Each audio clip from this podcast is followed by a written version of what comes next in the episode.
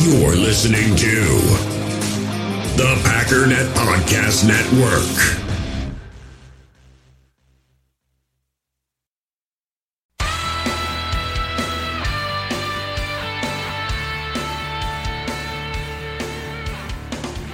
Ladies and gentlemen, welcome once again to the Packernet Podcast. I am your host and resident fanalist, as always, Ryan Schlip.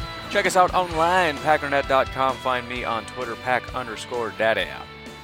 Do apologize for the lateness of the episode. I just, uh, body felt like it was shutting down a little bit. I, need, I needed sleep. So I actually slept and then got up and went to the daughter's graduation and then came home and took a nap. So nine hours and about uh, three uh, episodes of The Office worth of a nap Okay, it was a half nap. I was resting. I'm not gonna not watch it. Get out of my face. Beach Day is such a good episode, man.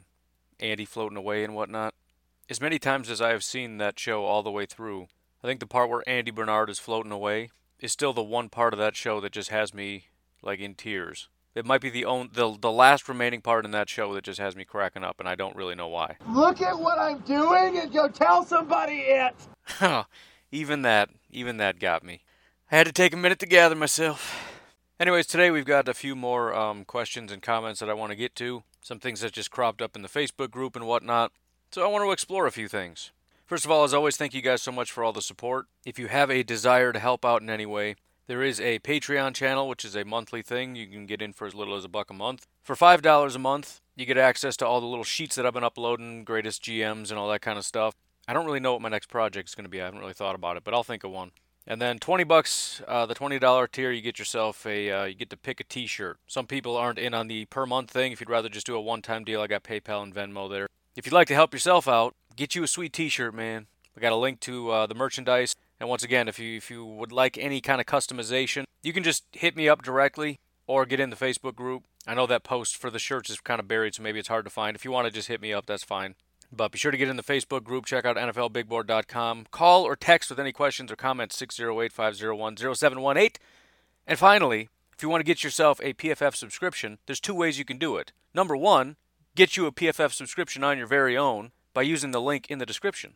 Number two, let's get these iTunes reviews rolling. We only need 27 more, and I will be giving away a PFF subscription. So leave a review, five star review, thank you very much. Send me a, uh, a screenshot any which way you can think to do it, and I'll add you in and get you a uh, PFF subscription. Not saying everybody's going to get one, but one of you will. And, uh, you know, there's no shame in gambling when you're not paying anything. Anyways, we'll take a little break and we'll start uh, rooting through some stuff.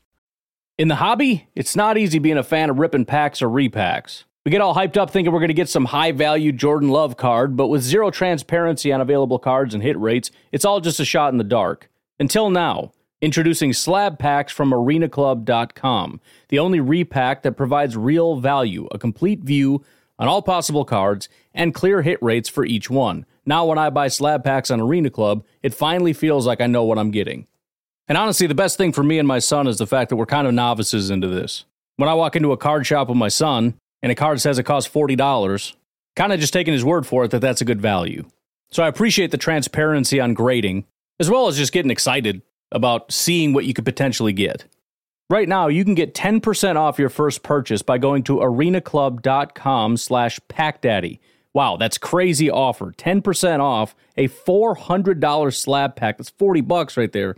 Anyways, that's arenaclub.com slash packdaddy for 10% off your first purchase. So first off, I want to start with uh, Sam on Twitter. He reached out and said, what realistically do you think Rashan will become? The honest answer is, I don't have a clue, man. You know, I'm trying to be optimistic this time of year. I'm also trying to save up a lot of optimistic points because I tend to be a little pessimistic during the season.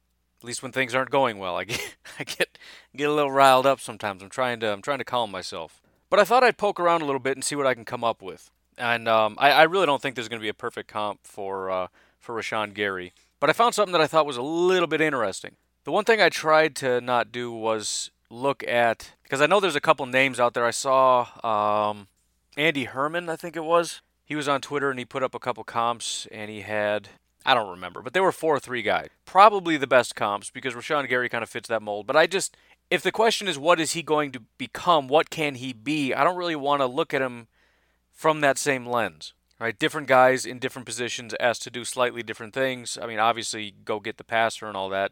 But I wanted to look at something a little more one to one. The one thing that kind of stood out, and actually, if you go to mock draftable, it's the number one comparison was Bradley Chubb. Now, I thought it was kind of interesting because I never really saw it that way. I really, really liked Bradley Chubb. I didn't really, really like Rashan Gary. Bradley Chubb was my guy last year, and it, it, he, Bradley Chubb was very similar to uh, to Brian Burns in a way because he was somebody that was talked about, believe it or not, as like a late first round guy. And I watched him and thought, why is he so late? And then he kind of flew up the board. But anyways, six foot four, 269 pounds, and he's playing for the Denver Broncos. So he plays as an outside linebacker despite being drafted as a defensive end. The cool thing about this is that despite Bradley Chubb being seen as like a top five guy, which, you know, whatever, he's a dominant football player. Fact is, Rashan Gary is bigger, and a lot more athletic. the only thing Bradley Chubb had on him was one inch on the broad jump, but he was faster in the 40, had more reps on the bench, uh, higher vert, uh, quicker three cone, quicker th- uh, short shuttle. And we're talking the same height, but, uh, you know, close to 10 pounds heavier. So I didn't mind that. I, I was kind of thinking maybe I'll go with that comp, but I just, something about the play style didn't really work for me. But I, I, I think that's decent. But the, the thing that kind of got me excited is I kept looking at you know, comparisons based on size and all that kind of stuff, and it kind of led me down a path to J.J. Watt. Now, I'm not going to stick on J.J. Watt, but I, again, I'm just, I'm leading down a path. I'm taking you on this journey that I went on. So I looked at J.J. J.J. is a bigger dude, right? As, as big as Rashan Gary is, Gary's 6'4", 277. Watt is 6'5", 290 pounds. As far as athleticism, Rashan Gary is faster, but J.J. Watt is uh, more explosive and also dominated the three cone and, and 20 yard shuttle times. So at that size, being more agile than Rashan Gary is freakish. So I, I didn't really hate it, but I, I kind of wanted to explore that because he's sort of a inside guy with edge rush kind of potential, right? J.J. Watt is the guy that, that lines up on the edge when they're down in their dime package and he lines up on the inside as a defensive end when they're in their 3-4 defense, which some people think is going to be Rashan Gary's gig. I don't really think it's going to be. I think that's going to be Za'Darius's gig. I think Rashan Gary's going to be an outside linebacker that flexes into defensive end when the Packers are in their dime set. Interestingly enough, there's somebody on the Texans defense that does the same thing, and his name is Jadeveon Clowney. The reason I found that's cool, and I, I, I understand I'm getting away from Sam's question, and I apologize, and it's it's not going to be a head on answer because I don't have one. So, again, that was just sort of an intro into a thing that I want to talk about. So, thanks, Sam, for setting me up. But the thing I thought was cool is when you look at the Texans' defense, I kind of feel like that's the model for the Packers' defense. I think what we have up front right now is when they have Clowney and Mercilus as outside linebackers and J.J. Watt on the inside, I think instead of Clowney, we have Rashan Gary. Instead of Mercilus, we have Preston Smith, and instead of J.J. Watt, we have Za'Darius Smith. It's funny because there's actually more comps beyond that. But you look at their dime package, and again, then they go with their four man front, and Clowney comes down as a down defensive end, which is what Rashan Gary would do. Watt goes from a interior defensive end to an exterior uh, defensive end in a 4 3 system and the two of them rush the passer from the outside. The big difference here is that they have Whitney Mercilus flexing to the inside, which the Packers could do, by the way, which is hilarious. They have their outside linebacker coming inside. The Packers can do the exact same thing. It's just a matter of which one, and it could be any of them. And I'm sure the Texans do that too. So they have outside linebackers in their 4 3 that come in on the interior, while you have your two other guys, you know, your defensive end and your outside linebacker playing as down defensive ends. So the, the Packers can have a situation, and they're not going to do this very often because of how good their defensive linemen are, but this is what the whole thing about having pieces that you can rotate means. So, in other words, if, if we're talking about third and two compared to third and five compared to third and 15, right, third and two, you get your big boys in there. You know, maybe uh, Gary and uh, Za'Darius, and I don't even, you know, Kenny Clark shouldn't ever come off the field, but then that might be a situation where we bring in somebody else that's a little bit bigger to go next to him. Third and five, same guys more or less, but you want Mike Daniels probably in there as well. Third and 15, that's where you can see a guy like Rashan Gary or Za'Darius on the inside with the two outside linebackers also on the outside. But again, regardless of how they end up doing this, it's just going to be a never ending rotation. And it, it sounds horrible because it's like, no, we can't take Mike Daniels off. But the fact of the matter is, we're going to be doing this anyways, rotating pieces just think about the fact that somebody else comes in and it's not a matter of, oh, not that guy. It's just always, yeah, look who's on the field. It's that guy that's awesome. Like when our worst defense is Preston and Za'Darius with Kenny Clark, Keke, and I don't know, Montravius Adams. Like that's basically our worst front. Or, you know, but it, it the, the exciting thing about this is, as much as I don't expect um, to have players quite as good as J.J. Watt or Clowney, I could absolutely see the Packers having a better defense than the Texans, and the Texans have a very good defense. The fact of the matter is, our defensive line is better. I think our cornerbacks overall are better, even though Johnathan Joseph is a good corner. I think we've got a good corner also. I think their two safeties are pretty solid. I think our safeties could be better. The the Packers defense isn't perfect, but I don't know of any defenses that are. And when you look at some of the other defenses, I, I think the Packers can. And that you know, again, there's there's a lot of question marks about how good is uh, how good is Amos going to be? How good is Savage going to be? How good is, is Gary going to be? Is is Jackson going to take? You know, Jackson, King, Tramon, Alexander, Oren Burks. There's a lot of questions. But I'm, I'm, I'm on Pro Football Focus, and I just see nothing but green for this team. And the only guys that I don't see right now that are that are green are Tramon Williams, who I know is good. I mean, I, you know, if, if we're in a situation where Tramon Williams is the biggest liability on this team, I love this defense. Uh, Josh Jackson and Kevin King. And Kevin King is the only one with a below 60 grade, and it was 59.7. That's not even bad. You know, Oren Burks was terrible, but I, I think Oren Burks going to have a great year this year. I didn't say he's going to, if you uh, kind of slurred that a little bit. I think he could have. I mean, we, we were all excited about him in the preseason. I didn't really get it at first, but I watched him play, and, you know, despite not being quite as good as I wasn't as hyped as everybody else, right? I remember him trailing people, and you saw the speed, and it's like, oh man, look how close he was. And it's like, yeah, it'd be cool if he like, you know, was actually next to him so we could break up the pass as opposed to just tackling everybody after the fact but the speed is there. You know, getting behind the you know penetration, getting tackles for a loss. But it, again, it's it's not about having zero holes. I'm looking at a defense that's pretty good. You know, compare it to the Bears' defense. Again, who who has a better front? Well, they have a better pass rusher. You could maybe argue they have a better front, but I'll take Kenny Clark over Akiem Hicks, and especially if we're talking about pass rushers. And I've I've been over this a thousand times. Khalil Mack is the best pass rusher of anybody on the two teams after Khalil Mack, you've got about five Packers before you get to the next best pass rusher along the Bears' uh, front. They maybe have better linebackers, assuming Roquan Smith can not be, you know, as bad as he was last year. Everybody's talking him up like he's the greatest thing that's ever happened. He didn't have a good year last year. I mean, in a snapshot, is their defense better? Yeah, it probably is. But if they're one of the best defenses we've seen in the last five years, and I'm looking at it going, it's it's okay, it's it's better than the Packers, but how much better? Nah, I don't know. That speaks volumes. You know, I mean, look at the Jaguars. Jaguars have a real good defense. They don't have great safeties. Their their linebackers are okay. I mean, Myles Jack is good. Ramsey and Bouye weren't as good last year as they have been in the past, but they've got a good trio there. I mean, it's a dominant defense. Are the Packers going to be better than the Jaguars? I don't know. Maybe not. Probably not. But could they be? Yeah.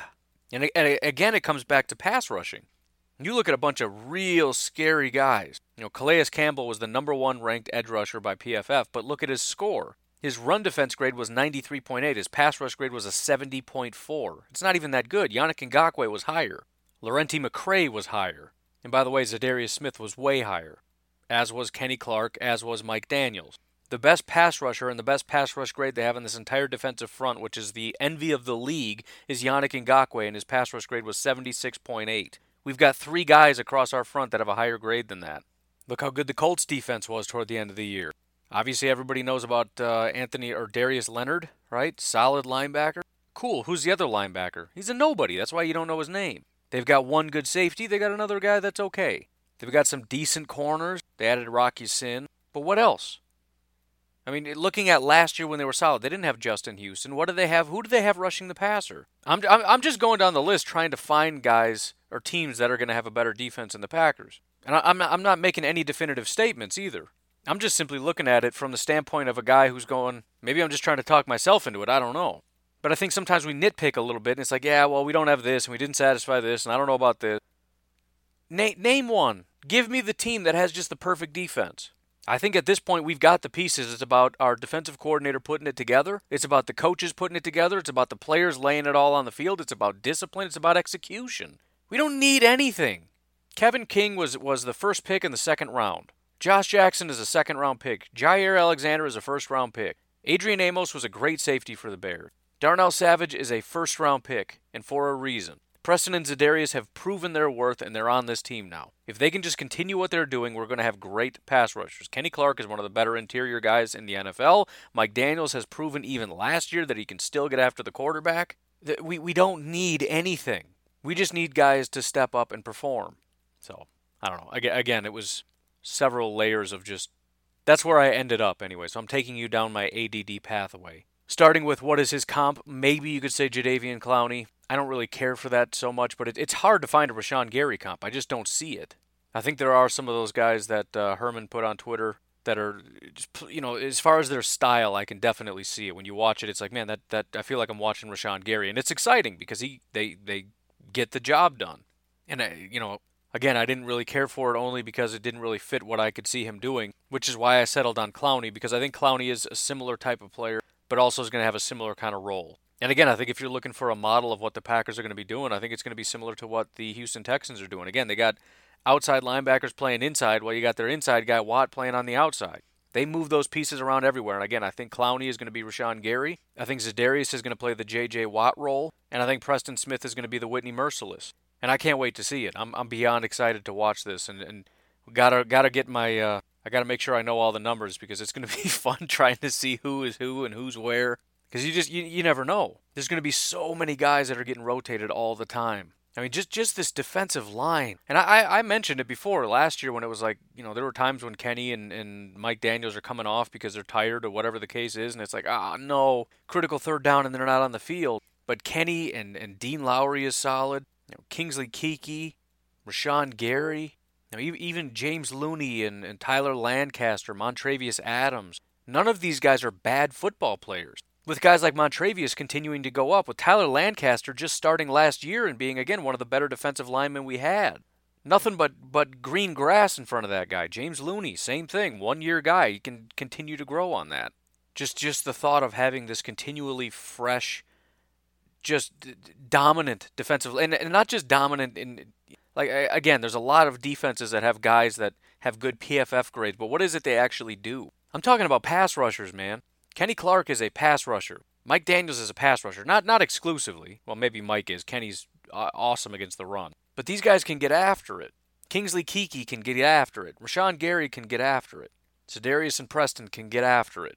And, and like I've also mentioned, the, the, none, nobody, with the exception maybe of Rashan Gary, will see and and you know a couple good defensive linemen, but nobody's like super elite Khalil Mack. But I, I again I don't care. I don't want the Bears front. I don't want one guy that's really good at rushing the passer and a bunch of other guys that are pretty good at stuff, except you know rushing the passer.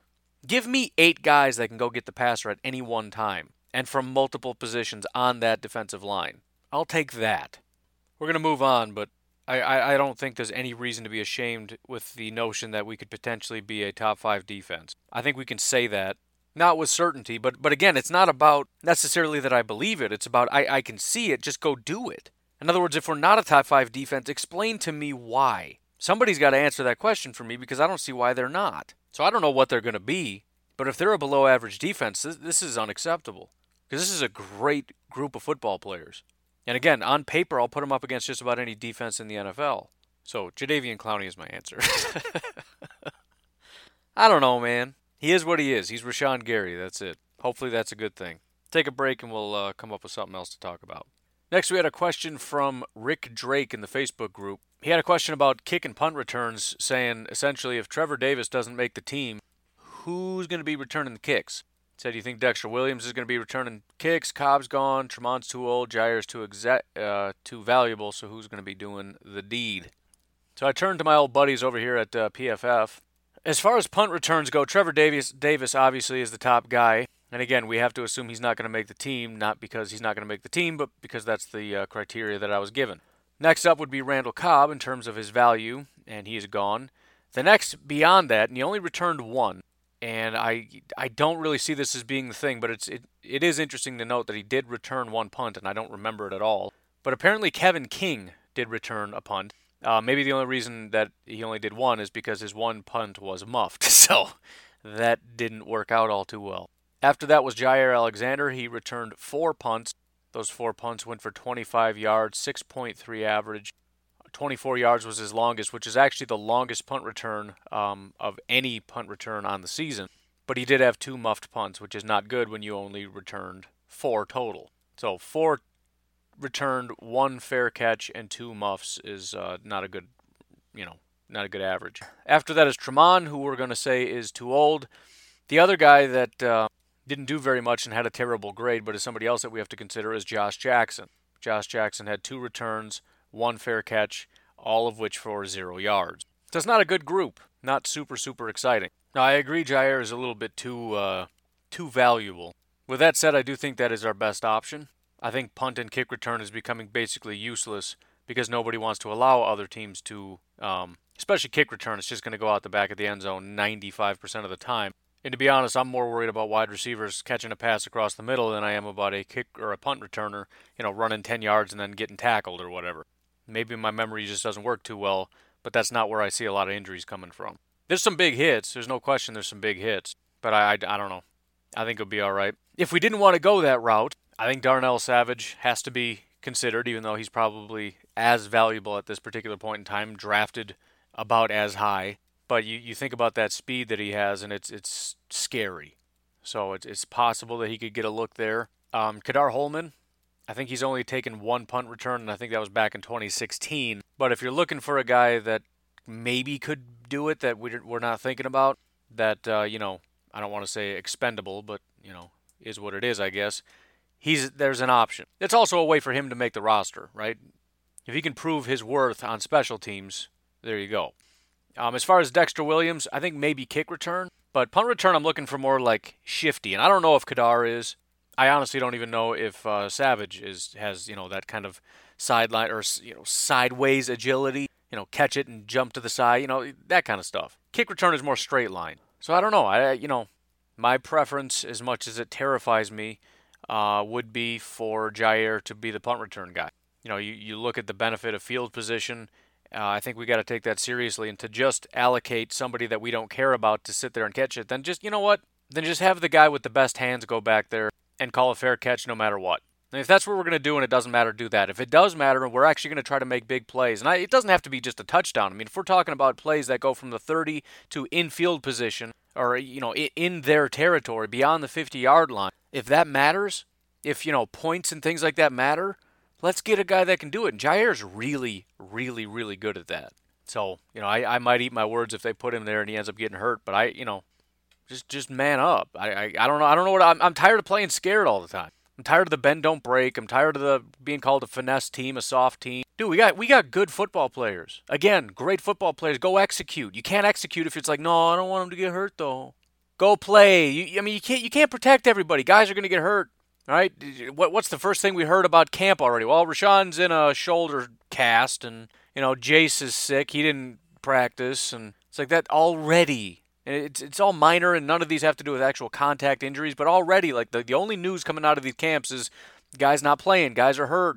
You know, Kevin King, oh, he's he's recovering from his shoulder surgery. Okay, and that's all we're gonna hear all through. I mean, if if if Jaire can just make it through preseason without getting hurt, that'd be awesome. I mean, if we could just get him week one, who knows how long we're going to get guys. Just, just, but the bottom line, just play him. Rashan Gary might be hurt this year. Anybody could get hurt. Kenny Clark could snap his face, you know, third week of preseason. I don't know. We, we're not going to sit him on the bench because maybe. Go put him out there. I don't know. That's just kind of my thought. And and again, if it's an unnecessary risk and we don't actually care about it, yeah, don't take unnecessary risks. I'm just saying I think it actually matters, and I, I want us to start caring about special teams more than I think we do. Anyways, uh, also want to look at kick return. Um, Bashaud Breeland was the highest graded guy. He's gone. Number two on that list, though, was Mr. Marquez Valdes-Scantling. And I, I, do tend to get a little bit excited. You look at guys like J'Mon, you look at guys like Marquez, you look at guys like uh, Equanimeous, who I don't believe did anything on special teams last year. But you look at the blazing speed of Marquez, and, and you don't really ask that, again, that agility, elusiveness kind of stuff. And he only returned one, but apparently he made an impression. But I think he could be a guy that stands out. Now, again, if he's the number two wide receiver on the team and he really breaks out, do you want to take the risk? Which, how much of a risk is it when they're almost all fair catches? But look, I, I, I wouldn't mind trying to, to do something.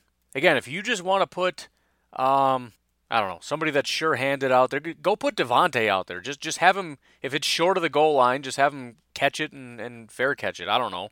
Run somewhere and take a knee before they touch you. But let, let's get a little crazy and actually try to get a bunch of yards. I, I think every catch that's in the end zone should probably just be a fair catch because it's you know you get it at the 25. Don't risk it. Don't mess around. We're risking a fumble and all that kind of stuff. But if they're going to kick it to you on the one, I want Marquez. Go see what the guy can do. Um, hilariously, Antonio Morrison was actually our next best outside of Trevor Davis, who we're saying is not going to be the guy. I'm guessing that was on like a uh, onside kick or something, but the fact that he has a higher grade than some of these guys is hilarious. Lucas Patrick also, by the way, has two. So definitely some kind of weird onside kick thing going on or something. Uh, Jamaal Williams has done several. Ty Montgomery was a big one. He had 10, but he's gone. And then J'Mon was another guy. He had the lowest grade of anybody. Not as bad as Tramon and Josh Jackson on punt returns, but uh, not good as a kick returner.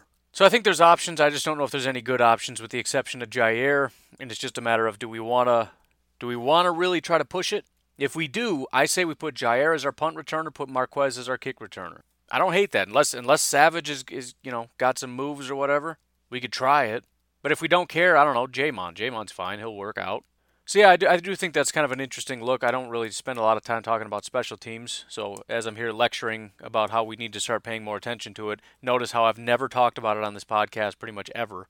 But I do think it's important. I mean, how many times have you seen the Packers, you know, claw and scratch to try to get extra yards? If we got a guy on this team like Trevor, by the way, as much as everybody wants him out the door badly, and I don't necessarily hate that idea. Having a guy like that that's able to grab the ball and just right out of the gate before your offense even gets on the field can get you about three first downs. It's not a bad thing. And the, the more often we can start at the 50 or closer, the better. Anyways, we'll take uh, one more break and uh, come right back. So the next uh, comment comes from Sean Luke in the Facebook group, and I've seen this elsewhere on Twitter, at least this sort of breakdown. But I'm actually going to run through this somewhat in its entirety, so it might take a little bit. But essentially, he's trying to. All right, I'll just read it. I was thinking about the wide receiver depth and the angst the fans have. Um, for a while, I had wide receiver, wide receiver fever too. That's tricky. I was thinking that position was pretty unknown and it was lacking some real top round talent. But then I thought, wait, why am I buying into the narrative? Take a look at these stats for Packers rookies' first years. Davante Adams, 38 receptions, 446 yards, 3 touchdowns, 11.7 yards per reception. Randall Cobb, 25 receptions, 375 and a touchdown. Jordy, 33 receptions, 366, 2 touchdowns. Jennings, 45 receptions, 632 yards, 3 touchdowns. James Jones, 47 receptions, 676, 2 touchdowns. Donald Driver's first three years combined, 37 receptions, 520 yards, 3 touchdowns. Now at MVS and ESB, uh, Marquez had 38 receptions, 581 yards, two touchdowns. Equanimeous 21 receptions, 328 yards, zero touchdowns. Outside of Greg Jennings and James Jones, who both had the best rookie years outside of any uh, of any wide receiver Ted Thompson drafted, or Ron Wolf for that matter, MVS surpasses all those guys and their stats, and he likely would have had much better stats if Rodgers wasn't playing on a knee contusion all season. So, a couple different things. First of all, I get it to a point. I, I, I understand it from the standpoint of you can't judge it based on its first year. And here's some examples of people who did not have elite rookie years that went on to have good careers. However, that's kind of where it ends for me. First of all, there's different circumstances, right? Donald Driver was what a seventh round pick, so it probably took him a while just to climb up to where he was. You look at Randall Cobb and Jordy Nelson; they were down the depth chart. They were basically what number th- uh, four and five on the depth chart. So their rookie year, they didn't really see the ball very much. Uh, Davante Adams was, you know, bad for three years. So 38 receptions, 446 yards, and by the way, that's more than Equanimeous. And then the only other guys on the list are the ones that had better years. Beyond that, looking at situations, which I kind of talked about with Jordy being buried down the depth chart, but this is a year in which it was Davante and nobody. We didn't have anybody else. Geronimo would have been the only guy higher, and he was injured all year, and we didn't have any tight ends to contribute. So it was sort of these guys by default because our wide receiver group was kind of trash. And again, I'm not saying that to be negative. I'm just saying I can't look at it as being similar beyond the point of just looking at it going, I don't know. So I would say that it's correct to look at that from the standpoint of you can't look at that and say they're bad, and I'll buy that. But you also can't look at it and say they're going to be good, which I know he's not trying to do. I'm just I'm just saying. I think the bottom line for me, and it's true for a lot of guys, the wide receivers, the corners, Oren Burks, Rashan Gary, there's there's a lot of guys you look at and say, I can see the upside, but I also see this big giant barrier in front of you, and it's just a matter of whether you're going to hop over it or not. If you do, you'll be a good productive player. If you don't, you won't. So Marquez and, and Equanimeous, I think, had limitations.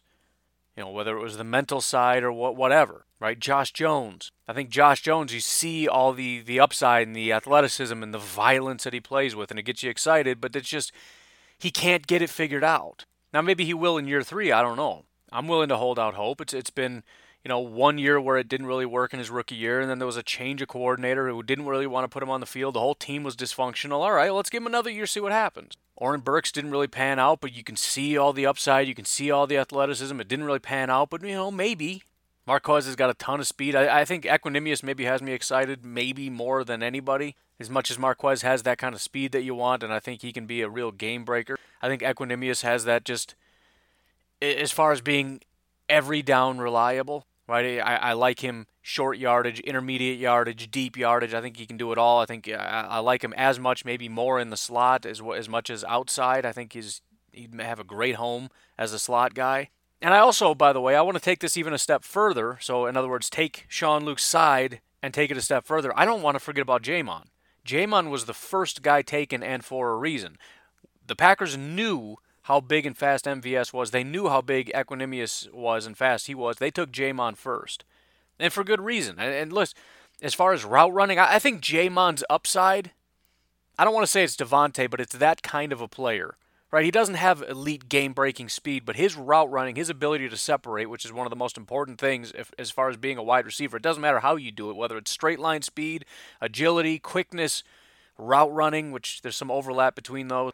Get open a lot of it is cerebral right? Just understanding things, understanding what defense you're going up against, understanding the assignment, right? Okay, so they're in zone defense, they're playing cover three, they're doing this, that, or the other. This guy's doing this, therefore, if if I step here, his assignment is to do this. I mean, it's it, there's so many pieces moving in your brain when you understand what the defense is doing and and the the concept that your offense is running. You should be able to know if I go here, nobody's going to be there because this guy has to go cover that guy. This guy has to move up because of that guy. If I go right there, I should be open. There's a lot to this. There's a lot to being a good wide receiver, and it goes beyond being really tall and really fast, as we all know. And again, it just comes down to are they going to get over that hump? Is MVS going to be able to translate?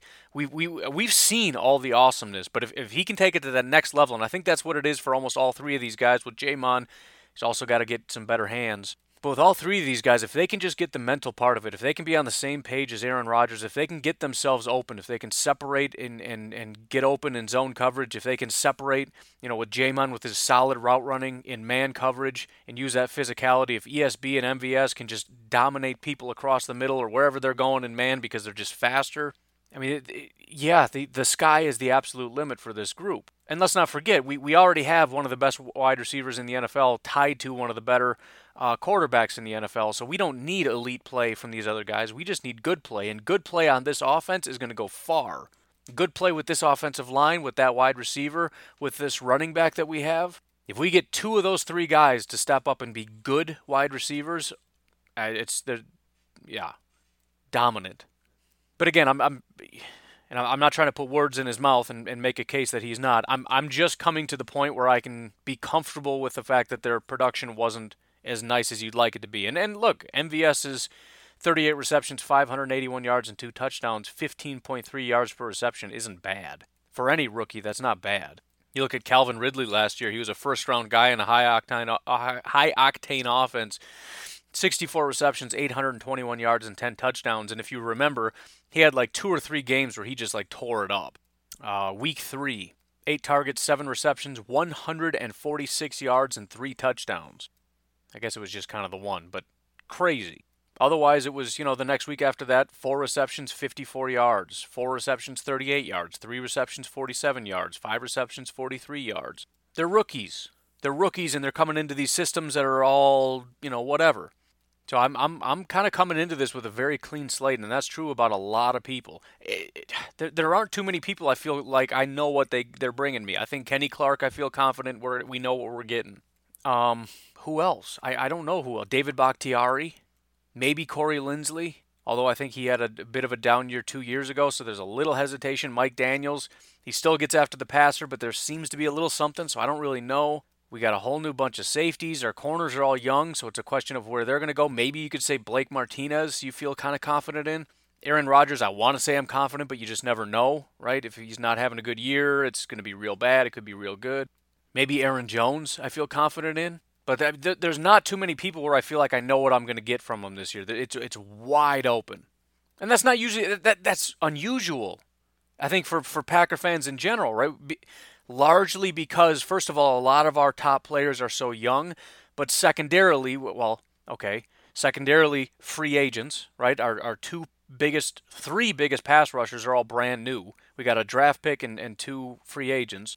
Got a brand spanking new safety and guys that are actually going to play at a high level. Not like Ted Thompson bringing in replacement level guys, you know, second string, you know, Quinton Dial type guys. But then beyond that, we've got a new head coach. We have a second year defensive coordinator. We've got all new, you know, coaching staff under undergirding all of this with the exception of a couple. Right? New special teams, new philosophy, new attitude, new energy, new thought process. The new GM with a new everything is new. It's exciting and it's also scary.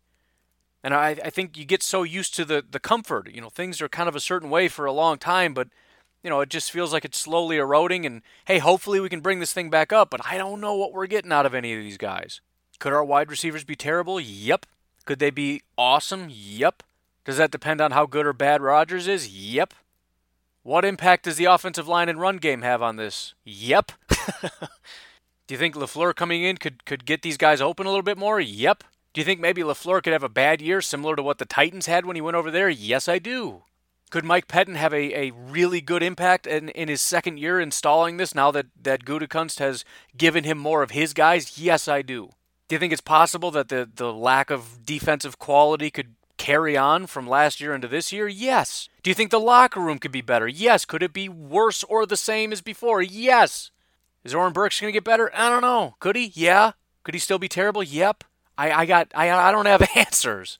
I'm supposed to, but I don't. And that's okay. That's it's kind of what's exciting about it. That's why I can say things like we might have a top 10 defense. We might have a top 10 offense. We might have a top 5 defense. We might have a top 5 offense. I can say that because things are so crazy. I'm not coming into this after like the 2014 season or whatever when our, our defense is historically garbage, has always been garbage. We're not adding anybody. It's like, oh, we're going to go from 29th to top 5. I'm not doing that. The reason I can say that is because I'm not looking at the same defense we've had with, with a couple replacements. Typically, the way this works is you have the same players you've always had, the same coaches, the same philosophy, the same everything, same defensive coordinator, but we added one free agent that's maybe going to help, and then a you know five defensive draft picks, three of which were high picks. So you kind of know what you're getting, and you really hope one of them could be high impact and kind of boost you from 29th to I don't know 26th I whatever. But again, brand spanking new safety group, very young cornerback group. We've got one mainstay at linebacker. We got Oren Burks, and we've got I don't know a bunch of safeties that are going to rotate in and out. Two new outside linebackers and a, and a first round draft pick. A bunch of new guards that are going to be. We we might have two brand new guards to start the season. Young wide receiver group, a brand new tight end to play with. The the running backs are still relatively young, and we're starting a new new offensive scheme, second year defensive scheme. Now, in the interest of fairness to any Bears, Lions, Vikings, or whoever fans are out there, does that mean the Packers could be an absolute free fall and be a bottom 10, bottom, you know, bottom 10 offense and defense? Yeah, technically, it can. I would say it's relatively unlikely when you have guys like Aaron Rodgers, David Bakhtiari, Davante Adams, Brian Bulaga, Corey Linsley, uh, Kenny Clark, Mike Daniels, Preston and Za'Darius, you know are going to at least get something. Jaire Alexander, Adrian Amos. I mean, there's there's enough people here that you know at several levels. Again, Adrian Amos at safety, Martinez at linebacker, Kenny Clark and Mike Daniels up in the front.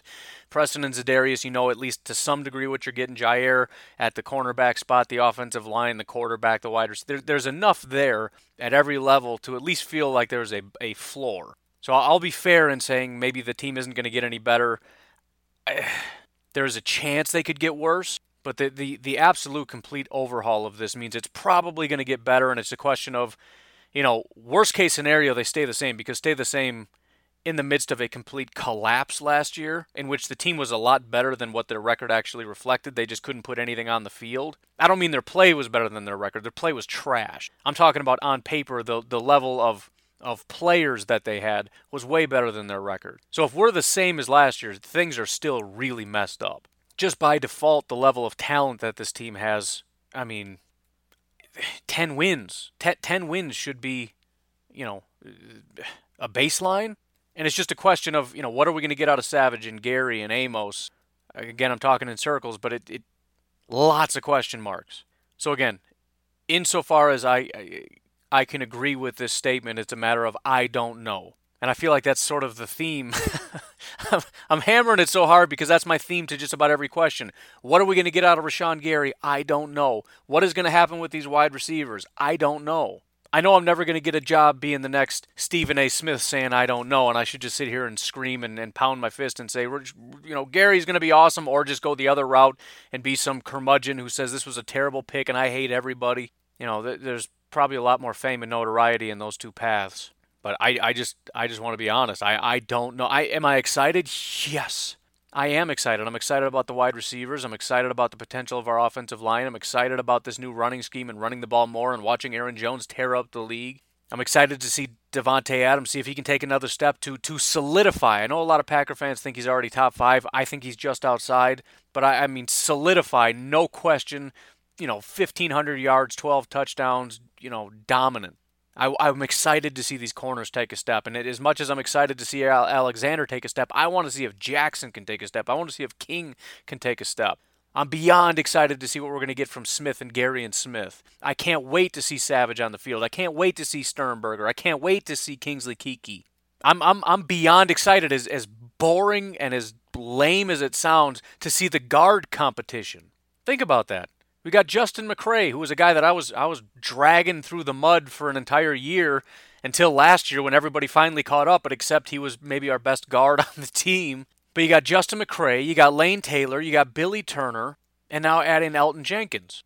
Who's going to be playing where exactly?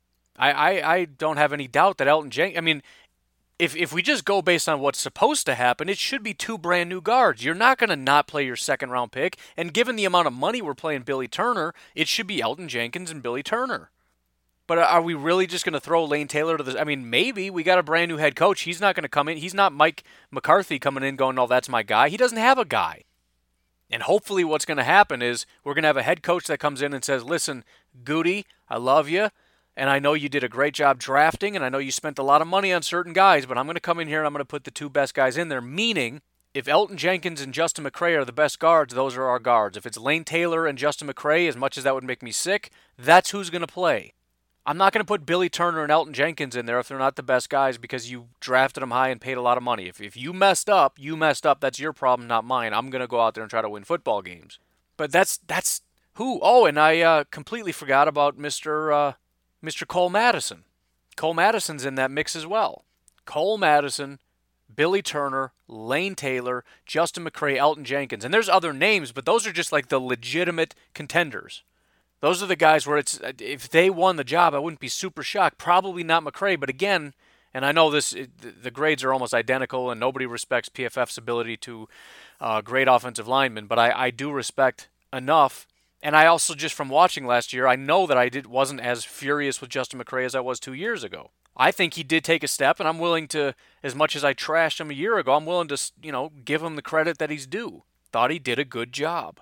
But I tell you what, I'm real excited about the thought of having a guy like McCray and a guy like Taylor as backups because that's starting to feel like old Green Bay Packers football. When we got a great offensive line and we got guys that are, you know, up to nearly or or at starting capacity that are backups.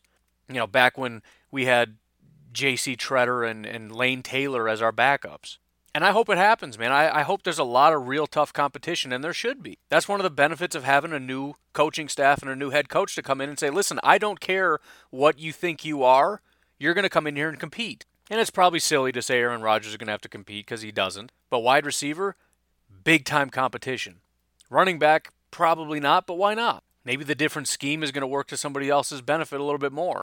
Tight end competition, again, you know, the old Mike McCarthy way is it's, it's McCarthy felt like sort of a uh, like a big union guy. It's the best way I can think to describe it, but it's more like you know if you've put in your time, you get the job. Or if you were, you know, drafted higher, or whatever the case may be, there's certain people that just have that sort of credibility, and if you have it, you're in.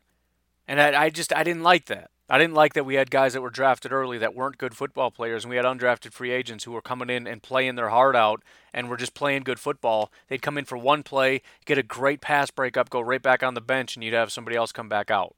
The old Mike McCarthy way, the way that we put respect first, you know, if you think about what's going on with Clay Matthews, hopefully that carries onto the field where it's like, look, respect is great, but how about being a good football player? When I look at this tight end group, I'm saying there's no way Lance Kendricks and Jimmy Graham are going to be, or excuse me, Jimmy Graham and Marcedes Lewis are going to be sitting on the bench while Jace Sternberger's out there running routes. But again, I want to see Tonyan, if, if he comes out and he's the one playing his heart, fine, put Tonyan in. I don't care. Just give me the best football player. But who's doing what between Jimmy Graham, Robert Tonyan, Marcedes Lewis, and Jay Sternberger?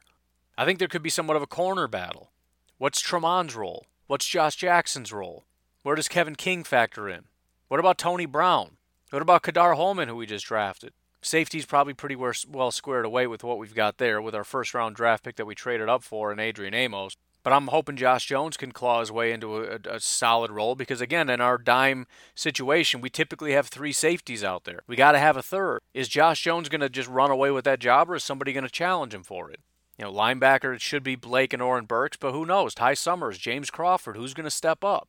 Defensive line, a lot of good football players, but who's going to be who's going to be the guy? Right? If we've got three Eh, actually that third defensive line spot is going to be interesting. And there's a rotation, fine, but who's going to be the guy? What is the starting? If we're coming out in base, who are the guys we start the football game with? And I know it's probably going to be, you know, Za'Darius or whatever, but I'm talking defensive lineman. Who's the guy? Who's number three? You know, it was Dean Lowry. Is Montravius going to step up? Is he going to finally take that throne?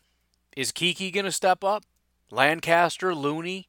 It's just it's it just feels like a brand new day. And I hope the all these question marks and having a new coach is going to bring that environment of competition. Get fired up.